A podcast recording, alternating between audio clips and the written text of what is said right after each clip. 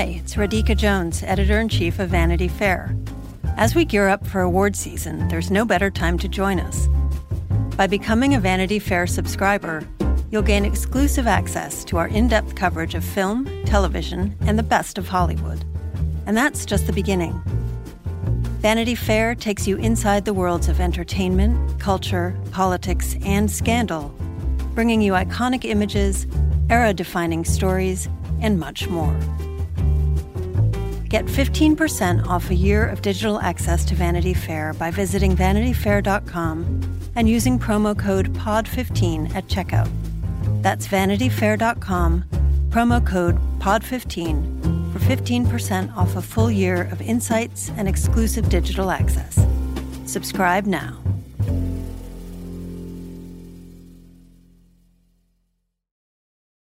Hello and welcome to Little Gold Men, the award season podcast from Vanity Fair. It's such an honor to present this next award. And here are the nominees. And the Oscar goes to. And the Oscar goes to. And I can't deny the fact that you like me. Right now. You like me. I'm the king of the world. There's a mistake. Moonlight, you guys won Best Picture.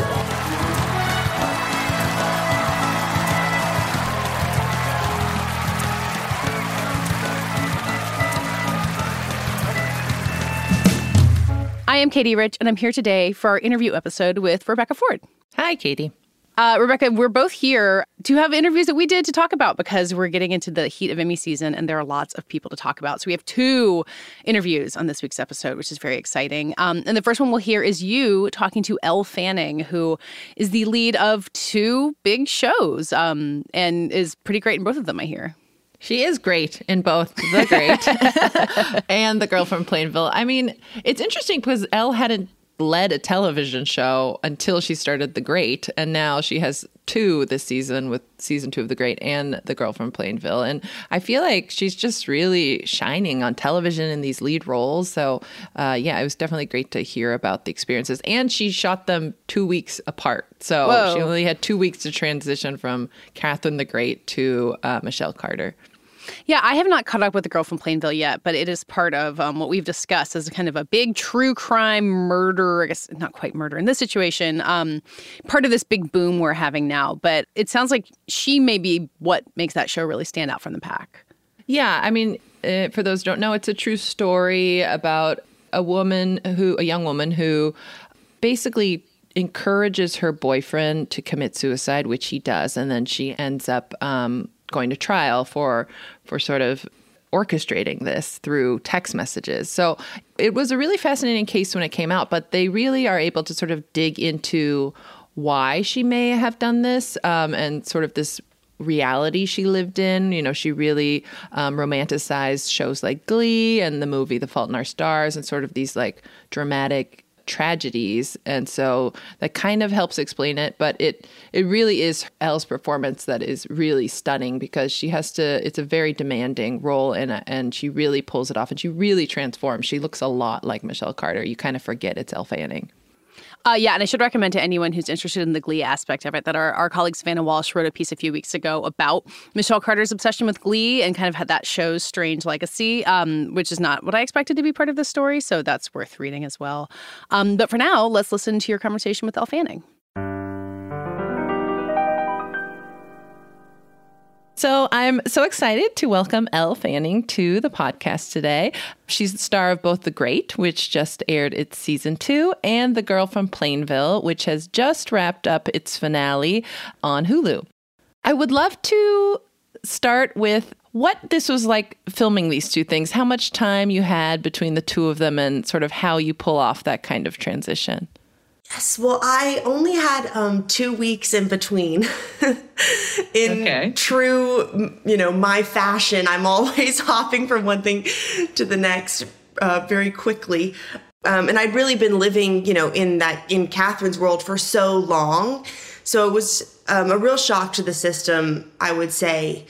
I was a little bit nervous myself. I'm like, am I going to be able to do this? But I actually think it turned out to be a good thing because go if it if I went to like another comedy, I would just be trying to recreate, you know, some of the spark that we had from the great. So going to something really different and something I hadn't done in a long time because I hadn't really done a true kind of intense drama in a while. So yeah, only 2 weeks. it's wild. It's interesting because The Great was basically the first show you really signed on to first television series and and I'm curious now that it has become such a success and it does take up a lot of your time what has been the challenge of that? Are you do you feel like you're able to still sign on to the films you want to do? Is it all just kind of a bigger balancing act for you now? Yeah, I mean obviously with with shows you do have to be, you know, you have to carve out it's more of a commitment. So it's 6 months basically like minimum of a commitment. So you really have to love it to be able to want to sign on or, you know, potentially have to give up movies or other smaller things that literally like you know, indies could take as like four weeks. So it's like, oh, you can do fit so many little films in there.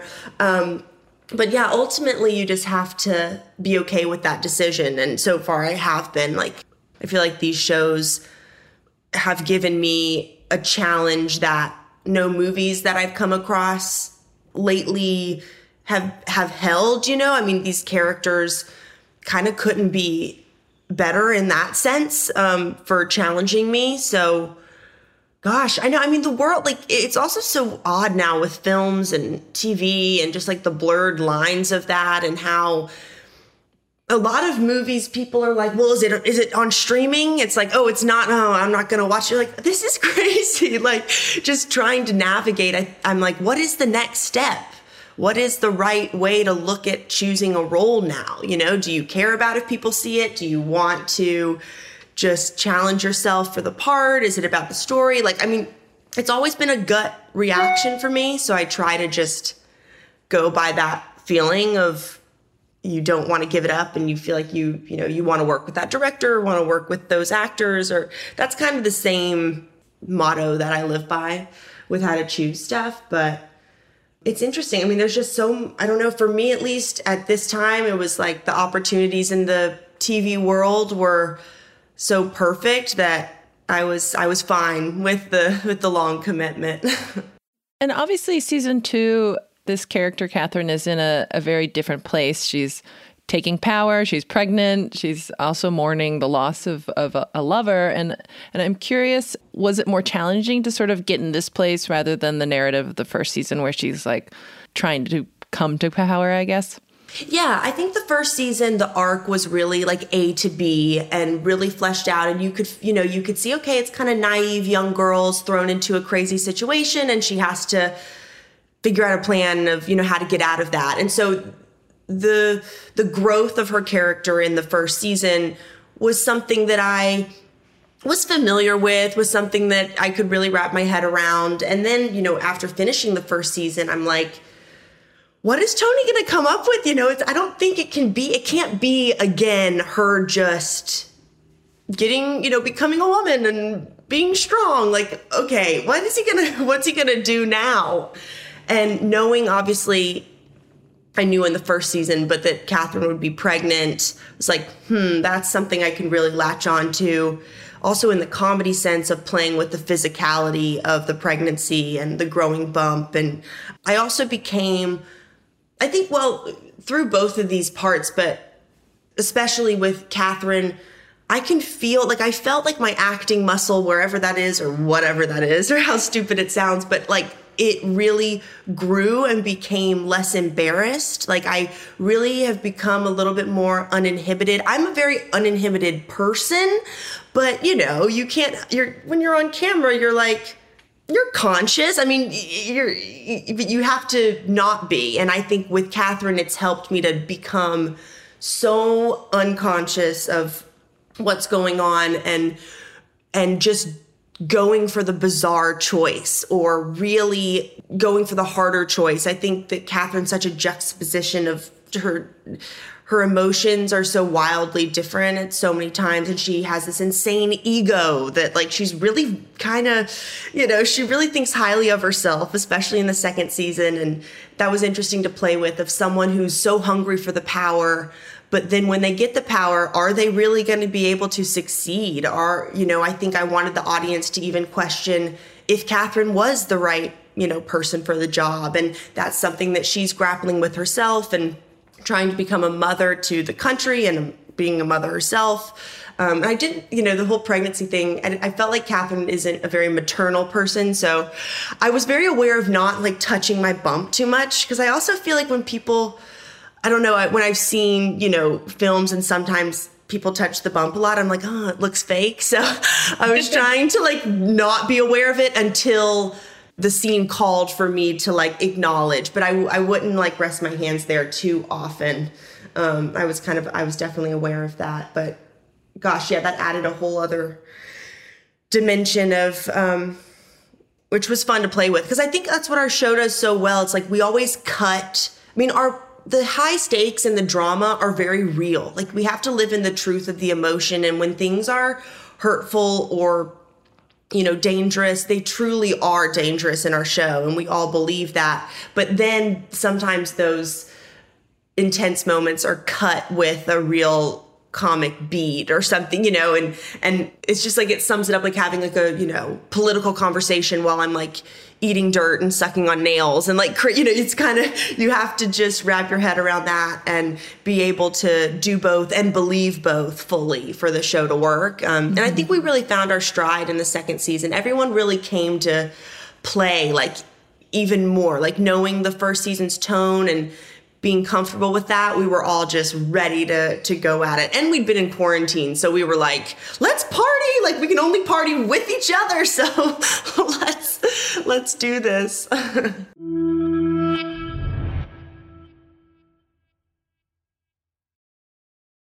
So I do want to shift to Girl from Plainville. You know, we're talking after the finale has aired, um, but I want to kind of go back and for those who haven't seen it, the Hulu series is about Michelle Carter, who was convicted of involuntary manslaughter for basically encouraging her boyfriend to commit suicide. It's a true story, and Elle plays Michelle. And, and I'm curious for you, I think with a story like this, everyone wants to know just what was going on inside her head. And you sort of have the responsibility of, of figuring that out. So, how did you approach that? Yeah, that's um, you know, that's kind of I guess the, the question of the hour with um, you know, there's so many shows like this as like lately that we we've seen and it's so I think so telling of our fascination with these stories and I think our fascination with seeing the behind the scenes, you know, when we, you know, these these news stories that are so well known to, you know, uh, we see them on the news or flashed across, you know, the headlines, and that was same with me. I mean, I think I was 18, 19 when the trial was happening, so I was probably, you know, I'm not, I wasn't following every detail of this, but I definitely remember seeing those paparazzi photos of her and, you know, just being aware of the case and also being aware of how modern this case was because it has to, it could only have happened kind of in this generation with the, how we so rely on our phones and technology and that connection of false intimacy that we're all still trying to to navigate. So I was aware of that. Obviously, they were around my same age, so you're aware of that. But just how kind of one dimensional the media paints these stories. And I think on both sides, it's like Michelle was very much the Black Widow and manipulator. And I don't have to agree with the things she did, but you also have to, in order to play a character, you have to understand how she got there. You know, how did she how was she able to say the things she did and the process of that? Um, and then on the other side you know conrad he was very one dimensional as well he was kind of this victim. We didn't learn about his backstory or who he was as a as a young man. And when they came to me with this story or wanting to you know possibly turn into a show i was like apprehensive. Like i was like i don't know if i should do this. I, do we does anyone need this retold just because you know every these families are still alive a life was lost it could really be the really bad version of this could really be awful. And since you know trying to romanticize this or sensationalizing it and just i definitely wasn't interested in in that. Um and i think you know they i got to be a producer on that and being able to actually even though you know there's a greater responsibility when you are both in it and a producer but i think having being more involved and having more of a say gave me a little bit more comfort to know that it would be in the hands of people that i trust and and, and friends of mine and we were kind of all doing this and share the same hope for the show. And that it's just this it's very i think it's a very unbiased telling. We're not trying to rewrite what happened. I mean, she was convicted and that that is the truth of that, but at the same time really bringing awareness to what young people are going through today and with Michelle at some point you have to separate yourself from the real person. You know, there of course there's the physicality and you know, you want to try to look as accurately like the person on the outside and people are very much aware of what she, you know, especially in the courtroom looked like and I, I watched a lot of the courtroom and things like that. But at a certain point, I separated myself from kind of who she was because honestly, I didn't talk to her. I don't know who she exactly is. You know, I've, there's not a lot of footage of her. And so as an actor, you kind of have to create your own trajectory or you're not going to be able to tell the story. So in my viewpoint, I, what really got me in there was her obsession with Glee and The Fault in Our Stars and kind of that YA world and living in fantasy and like the the blurred lines that we all kind of have with between like fantasy and reality. Because I live in fantasy land. Like I'm an actor so I'm very much aware of that that feeling sometimes you can get caught up in stories and make believe and um to me that was when I kind of saw an understanding. And if someone, these two people who were very, you know, they were very lonely and and reaching out to one another. I mean, we had access to a lot of things, to all the texts which we read and very um, very intense to read, but also filled with teenage silliness and a full relationship, but they only met a handful of times. So it was so intriguing. I mean, I think the balance of calculating her at each moment was something I'd never you have a responsibility because these people are alive but then also just as from a character perspective of the the high drama that she has a lot of the time was something that I was very aware of and, and wanted to show, but then was also slightly worried that people would think that Elle, the actor, was like being overly dramatic or hysteric. And I'm like, oh, are they gonna are they gonna get that? Is this gonna come across or is it just gonna look like really bad acting?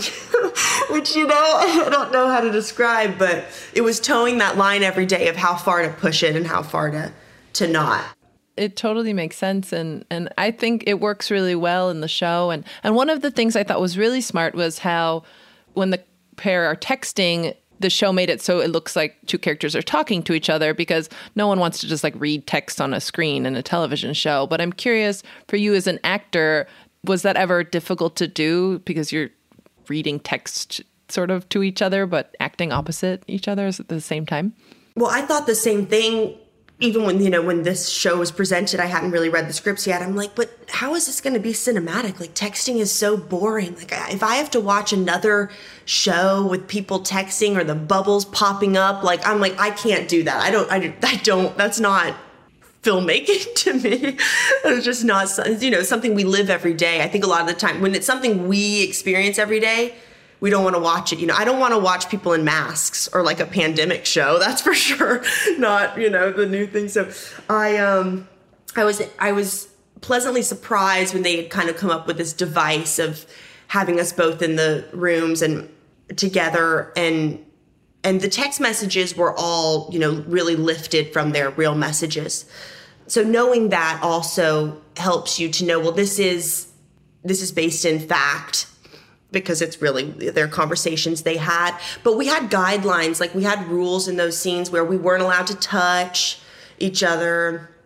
And a lot of the time, Colton and I, he's just so good. Colton's fantastic, and um, so happy that he we, got to have him. Um, but he, both of us were kind of calculating this thing because he'd be playing one emotion, I'd be playing another, or interpreting his words in a different way. And we would really like experiment with with that in those scenes. Because like text you know a lot of the time something you're trying to say someone's you know interpreting it differently. And so we would play with that when we were um, we even played with possibly like not looking at each other. But i think we ended up that was a little step too far. We were we did look in each other's eyes but i think we, we would we would test out different things what would work best it definitely captures how many miscommunications there are over text. like it's just so relatable because it happens to everyone. And I want to talk a little bit about the finale without super spoiling anything, although I think most people know how her story sort of ends. But there's a really interesting sort of fantasy element to the way it ends and sort of wondering what her life could have been like if things had gone differently. And and I'm curious how that choice came about and, and why you feel like that really worked to to end the show. We talked a lot about what episode eight was going to be because it's just how do you end this story? You don't want to tie a ribbon around it and and kind of neatly package it away because there's that's not what happened. But then also you have to kind of put an end to it somehow. And I think because our show played with these fantasy moments. We kind of sprinkled it throughout with the, you know, the, the Glee musical, and we have the teenage dirtbag and Seven at the end, and it just seemed fitting. There was kind of no other way to get inside of Michelle's head. I think that's what we tried to do is that she's kind of stuck in this world that she can't get out of until she kind of faces what she did and what she's done and kind of face the guilt that she's been carrying with her. And you know because also we didn't want to there would have been another way of trying to show the phone call or show what happened that night. And that just did not feel that didn't feel right because no one was there. We don't know. I you know we weren't interested in trying to imagine that because you know we don't have records of of, of what that was. So i think kind of going inside of you know she lives in such a fantasy world so much of the time and so to be able to kind of take a step back and do that and and you know in the pub bar that like where we meet there was a lot all these easter eggs kind of throughout of that the set designer had put in of it kind of felt very like Michel Gondry like in a way you know we, we, Colton um, and I we would we were kind of we felt like we were in like I don't know, eternal sunshine or something like, you know, and, um, you know, kind of c- committing to that, but also, yeah, just kind of taking a step back and kind of seeing what what is in there for for a moment, and and seeing her possibly, you know, regret the decision that she that she made um, and and lives with till this day. You know, I also think I I love the shot of like both of. I mean, it's very on the nose, but I think it sums it up of like both the phones going in and they're the weapons in our show. You know, we don't mm-hmm. have a weapon, but the phones really are. So um, in this case, so I also really like that shot. But there was really no other way. I think we we had to tie, we had to kind of culminate it in this in this fantasy because we didn't want to re we didn't want to write come up with something and and make it well this is what happened you know because that's also really dangerous to do yeah, yeah. because you know we didn't want to do that yeah. And the interesting thing I noticed in this show, when the verdict is read, and then in The Great, it happens every once in a while, but especially when Catherine finds out about what Peter did to her mom, there's these close up shots on your face, which is like, they they work so well, but I can imagine as an actor they're not the easiest thing to pull off because you have to show so much emotion and and I'm curious how you approach those moments because directors seem to love to do it to you. So you you're very good at it. That is so funny because I never thought about that, but it is. Now I'm thinking, I'm like, cameras are always really, really close to my face. It's like you can't make any sudden movements. You're like gonna hit. Um, I know. Well, Liz was calling because Liz directed that episode. She was calling that like the Silence of the Lambs shot. You know, like right up in there. Um, I wonder why. I don't know. It's like these impactful moments when, yeah, like you said, it's like the most emotional moments. They're like, let's get up in there and see. So you're like, okay, pressure's on. Like, camera's right and i'm literally looking basically into the lens um, it's just like you know you and the camera there are i remember that day for plainville that was it was you kind of have to drown everything out when you're doing i mean in general you do for for those those scenes but when the camera's with you it's like there's no like there's just no one there's nothing else around and i really get into a zone. I remember i think people like that day were like singing like full on songs like in the back and like Liz was like what are they doing? Like people are like she's like this is crazy but I I don't even remember that. Like I just you have to put such blinders on and you're just like in this trance with the camera so I quite I kind of enjoy those those moments I'm like all right let's go let's do this and you sort of mentioned this when we started talking but I, I'm curious for you how you sort of view these two roles. Do they have something in common for what they've allowed you to do as an actor? You're saying they sort of allowed you to stretch and, and be challenged, but in you know, in 10 years, how do you think you'll look at these two roles? I think that they mark a really special moment in my career or working life. Like I think they just do. I mean, it's it's really interesting too though as, you know, people are seeing me more as like an adult, you know, I adults actor or whatever, um because I started working so young. But then I'm also like, well, in Plainville, I'm playing like a seven, I'm playing like a high schooler, but still, there's something about it that it's not.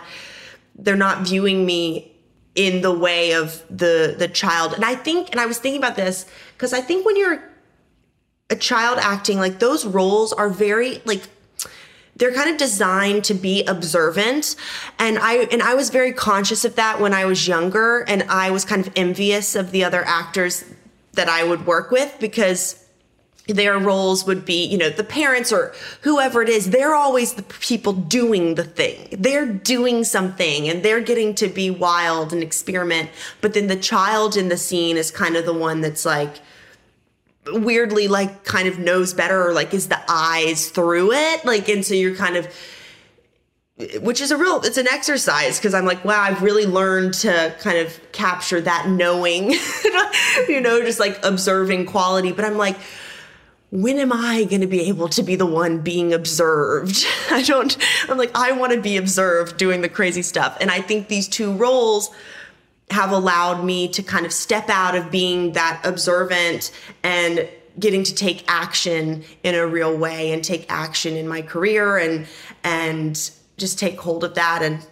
and so yeah they've marked i mean i think there might i don't know they're extremely special. And like hope more things hope everything feels like this but i am aware that it's it's a real unique feeling and so i know the show the great has been renewed, are you already reading scripts or shooting, or where are you in the in the process for season? Yes, three? we start um, filming in May, so okay. we're about to go uh, go back to London, and I've read one script, one okay. the first one, because he writes it as he goes on. But we also had like a pitch out meeting the other day, and he explains the whole season. I'm like, can't believe I'm going to be jumping back into that. Playing, you know, I haven't played a character for so long I don't know. I've never done. I mean, I guess with Maleficent, I came back to it years later, but this is just really. She's growing at the same rate I am, Catherine. I'm like, it's really, it's a really cool experience. I was getting a little worried because I know the show is not based in fact, but in history, you know, Peter doesn't last much longer in this story, but I can't imagine you not acting opposite Nicholas Hoult. So me either. I'm getting worried too. I was worried last year because Tony never really would say what was going to happen. I mean, we knew that Nick was saved to the last episode, but still, it's like, what are you going to do? Like, he can't die. I'm like, it's Nick. Like, what do you mean? Like, he's, he's like, you know, my partner in crime on this show. It's like, he's makes this show. He's so incredible. So, I don't know. I don't know. I mean, now he plays Pugachev, right? So there's that. Mm-hmm. But I know Tony.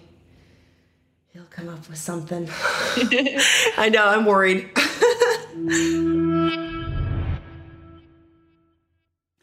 Okay, so now for our second interview, uh, we're going to hear me talking to Wunmi Mosaku, who is a real standout among many standouts on the new HBO series We Own This City, um, which is from David Simon, famously of The Wire. And I started watching the show on your recommendation, Rebecca, and you know you kind of agreed with me that she was a standout from it. Jon Bernthal is kind of the big, maybe like flashiest performance at the center of it as this cop who you kind of watch getting corrupted by the system of Baltimore police. But Wunmi Mosaku, who you um, might also know from Lovecraft Country and also from Loki, she's had a pretty incredible couple of years plays kind of more of the audience surrogate. She's this woman who's come from the Department of Justice. She's trying to investigate what's going on there and is going around kind of like a classic detective story, asking questions, trying to get to the bottom of something. And what really stood out for me, and I, um, you may have noticed this too, Rebecca, like she's got this warmth to her. Even when she's asking like really functional, exposition heavy questions, you kind of feel the real person in there. And, and I was so mm-hmm. excited to talk to her in real life and, and witness some of that for myself. Is that something you've seen, you've noticed too, Rebecca? Yeah, I think that role could have been really dry and sort of boring if mm-hmm. with the, in the hands of the wrong actress. So I'm really excited you get to talk to her because I I feel like she brings so many layers to it that you know probably weren't on the page. Yeah, and I felt that way too about her performance in Loki as Hunter B15, uh, you know, this kind of big, flashy sci-fi show, and Tom Hiddleston doing his charismatic Loki thing in the middle of it, and she really brought a lot to that character too. Um, so I was uh, really excited to talk to her. Let's hear my interview with Wunmi Mosaku.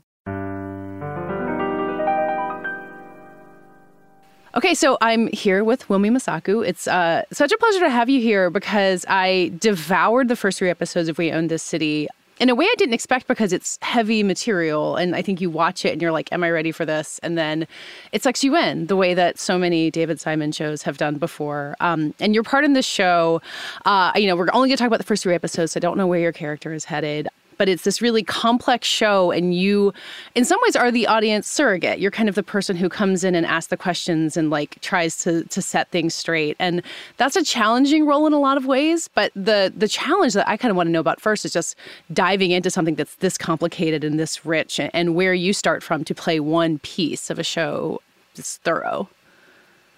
The way i approached uh, nicole because she very much feels like the audience going through this story, finding out this story in real time. I felt like that when I was reading the script. Mm-hmm. I was reading it and thinking, what happened?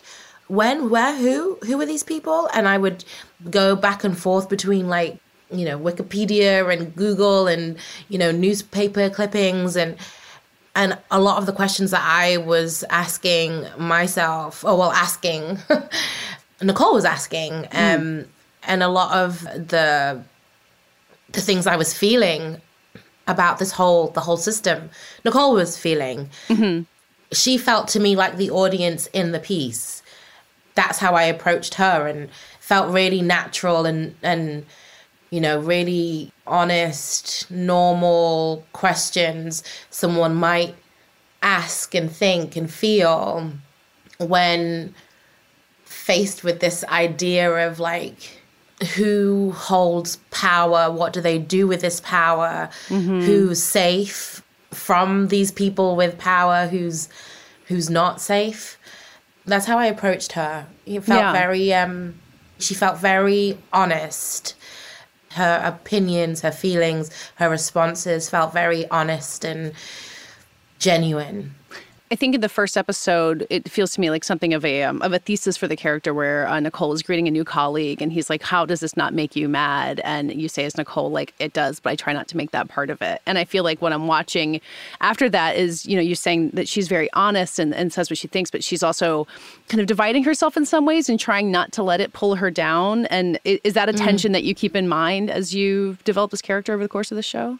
Yeah, I feel like that's a I feel like that's a really again genuine tension that I feel a lot of people walk around with on a day to day.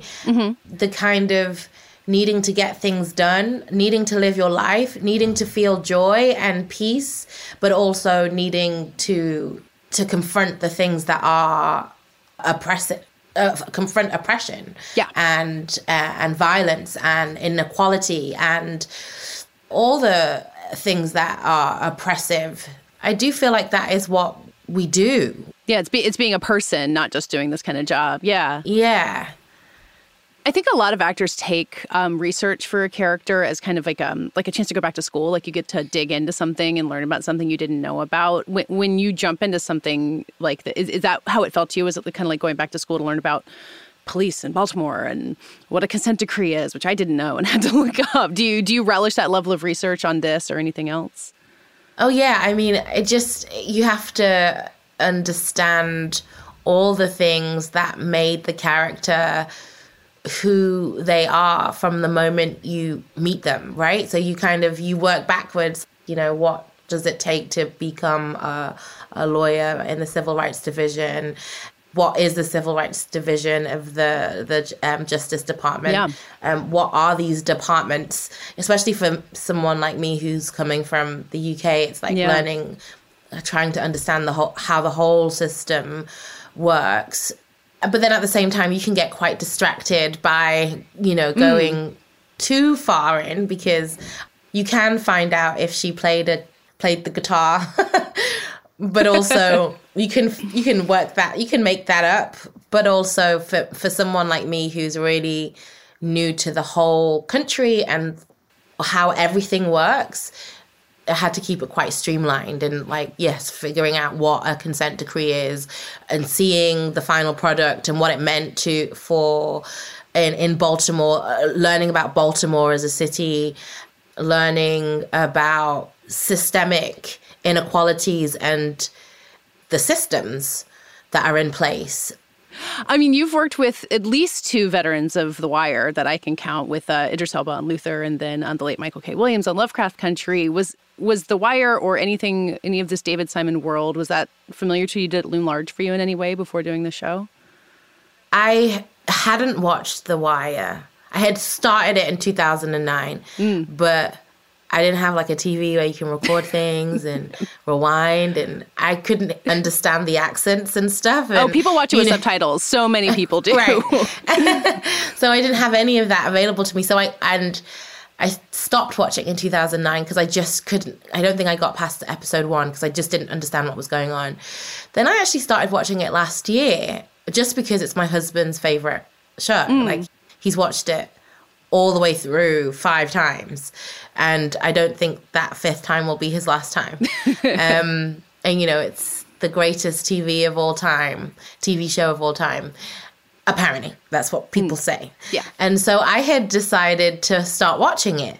And then I got the audition. And then I was like, oh, I'm going to stop because I feel like I can get quite intimidated and feel inferior and have what was it called? Uh, imposter syndrome. Yeah. And so I wanted to meet David and George and Nina as equal as I felt like I could, like as in not, you know, idolizing them as gods, as demigods, you know, and um, so I could meet them in that environment as honestly as I could as people.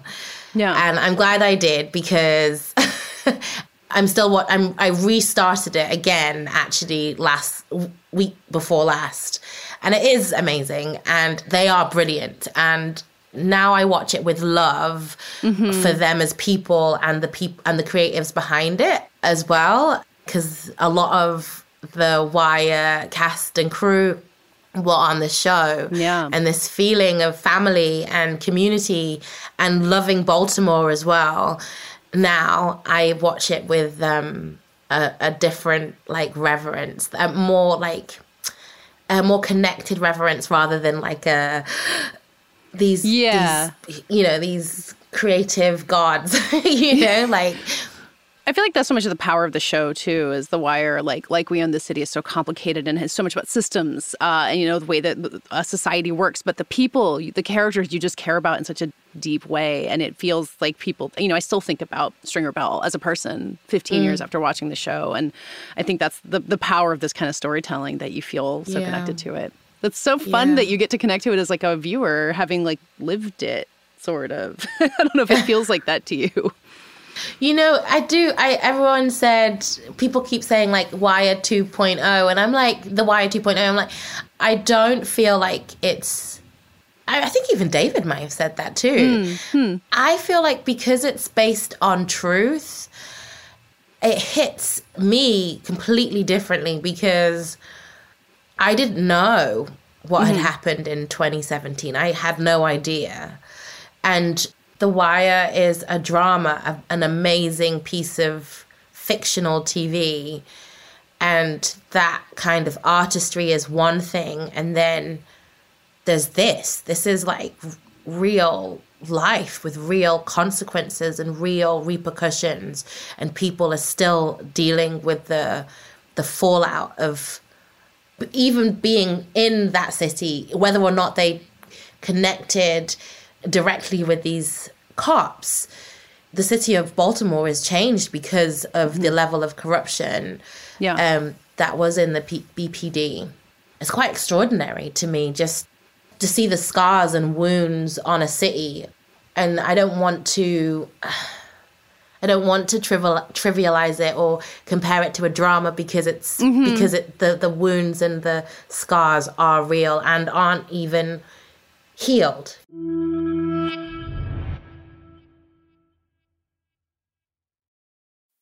you had this really long career in Britain, you know, graduated from RADA that did a lot of television there. And I, but you married an American. And I wonder if this leap to America was partly part of your career. You know, you went to BAFTA and kind of get bigger opportunities, or was it, did you move here for love? Did you move here for work? Was it a combination of the two? Did it feel like a, a natural step forward for you? You know, it's really, yeah, it's really interesting because, yeah, I had just met my husband a few months before I won the BAFTA.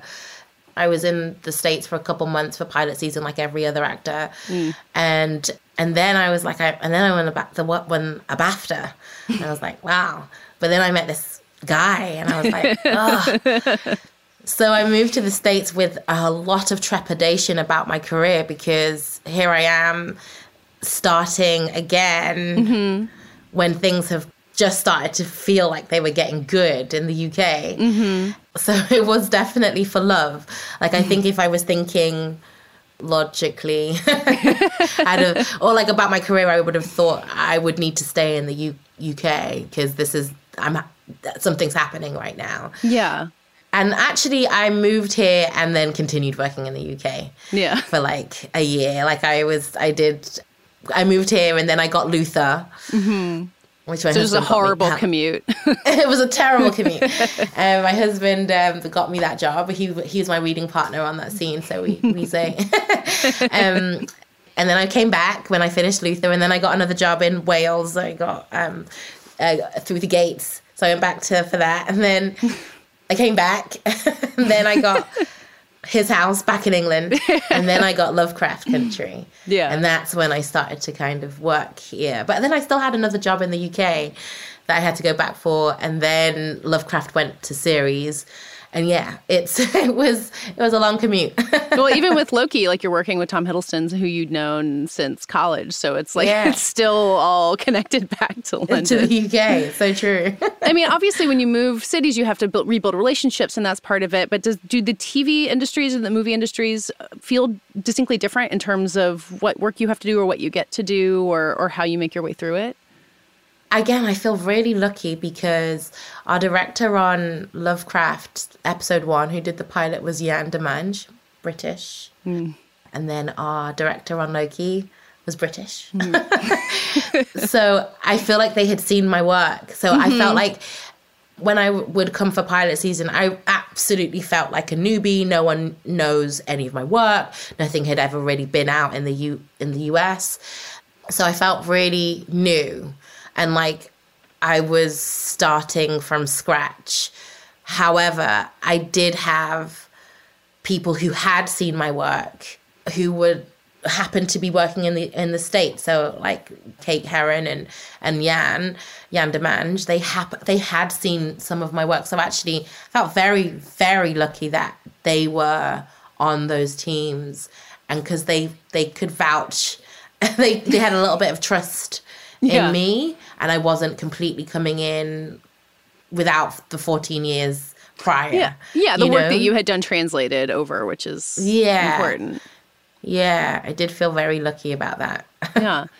I mean, you've you've talked in other interviews about Lovecraft Country being a, a, really transformative experience in a lot of ways with who you're working with and working for a black director. And I wonder how the like that show ending was so sudden for so many of us because it had such a huge impact in its one season. And I, I wonder how you cope with that and if it made you kind of think differently about investing in a TV show that can get canceled after a season or working in America, did it throw you off in any way and in moving forward in your career? Not really. I think in the UK, hardly anything I've done has been like, uh, you know, season after season. True. Vera is the only thing I can think of. Luther, I came in for a season of Luther. But yeah, I, I, I'm used to things not going again. I'm used to it being like it and over. I'm actually not used to going back to something a year, two years later. Uh, but it doesn't, uh, you know, I'm very, I, I think I'm very like flexible. I always think blessed are the flexible for they never lose their shape. That is something I try and hold on to and like, you know, something else will come, something else will happen and and to appreciate it for what it was and and really not take it for granted when you're in it because you don't know if it's going to be the end or if it's mm-hmm. if it's a mm-hmm. one season thing. Yeah, I try and hold on to the idea that something something will come, something will come, and try and stay calm about it and not mm-hmm. hold on too tight to an idea because then those expectations lead to disappointments. Yeah. So I do try and like let it go. well, I think actors talk a lot about how, you know, there's only so much control you have over where the next job's going to come from and if it's going to be any good. And I, I, would imagine at this point, you know, you're you're building off of these things. You know, Lovecraft can lead you to something bigger. Like, do you feel like you have more, at least, control over what you can choose and and jumping on a ship that feels right uh, than maybe you did ten years ago? Definitely don't feel like I have more control. I don't. I just don't. I don't know. I don't know if anyone feels like they have control. Yeah. Unless maybe they write and produce themselves, and maybe you would feel like you would have a little bit of control there. But I, I don't feel like. I feel very lucky. I feel lucky that, you know, someone had written a part that played towards my strengths, and I was cast in that. I feel like if someone didn't write that part or they wrote them differently, it would have been for someone else, you know. And so I I feel like I always just think of myself as like floating in a very big lake and the deeper the water, as scary as it feels, actually the more likely you are to be you're going to be held up but you know with the deeper the water and so sometimes you you want to fight and control and actually if you try and fight you'll just exhaust yourself. Uh-huh. and so i try and just imagine myself i really do think this a lot like just me floating on a lake. Don't fight it because you'll just lose. Well you mentioned you know people who write and produce things themselves earlier. Like is that something that interests you or is it all acting for you? Oh it does interest me. It scares me though uh, it does scare me. I feel like, uh, I don't know, I feel like the ability to write different voices is amazing. Mm-hmm. it's like, to me, it's like playing the drums, like, th- you know, different limbs, different rhythms, different, you know, sounds. I'm like, oh, each character has a different voice and a different objective and, and, and rhythm. So I, I really do admire it. I would love to. When you were in acting school, was there like a you know, I don't know how much anyone sets out a path for themselves because, like we're saying, as an actor, it can sometimes be out of your control. But did you have a sense of what you wanted or what you thought would happen, and has where your career has gone lined up with that? Oh no, my career is nothing like I imagined it would be. I didn't grow up seeing a lot of people who looked like me of my even my African descent. I you know we had a couple of shows with with a very you know Caribbean family, you know families and dynamics, but nothing that nothing I lived felt represented on screen. And then I guess I kind of fell into acting because my mom was busy and she put me in an acting class on a Saturday because it was the only time she puts all out of the house so she could get the house cleaned and da da da da mm-hmm. da. And so I really fell in love with it, but I, I, and I guess my first love was really theatre. And when I found out about drama school, I didn't even know drama school existed until mm. it was time to go to university. And and I and I panicked and I was like, I don't want to do maths and economics. I don't want to do it. I want to. I think I want to act. Yeah. and so you know my sister and I went through the whole cast of Annie, which is still my favorite film, and heard, and heard about RADA because Albert Finney, Sir Albert Finney, went to RADA. Um, and then we were like, okay, so I'll apply for RADA, and I thankfully got in. And and I really thought I would. I really went in thinking, okay, I want to be the most demanded Shakespearean actress of the stage one day. That was my hope and dream. And I also thought I would go to the Royal Academy of Music afterwards and do opera and um, and maybe be an opera singer. I mean, it was always stage. So this is this has been a really, you know, I, I don't I, and I haven't felt prepared for any of this in one respect because it wasn't part of my plan. But then because of the nature of our job, and you know, you start off with one line here, two lines here, five lines here, Mm-hmm. and then you get to get character number five, and then your character number one, and it's like, wow. Um, there is a build up so that you do feel slightly prepared for for it in a Yeah. way. Um, especially when it comes when you when you start off slow, you know, and start Mm-hmm. off like for the marathon of it. But yes, it wasn't part of my plan to be on TV. I just I didn't see it happening. I I didn't feel like, you know, I felt like on everyone on TV looked like a certain way and was commercial and this and that and I felt like I wasn't. So and in fact, I think I was told uh, many times I wasn't. And so this has been a really sweet surprise. Do you get to feel the impact of, of what that representation means that now you are on TV for people who didn't think that someone who looked like them would be on TV? Do you do you get that level of feedback from viewers or anybody else? You do actually, and sometimes you take I take I take it as like, oh, this is my job, and I take it for granted of what it means to someone else, and I feel that I feel the importance of it.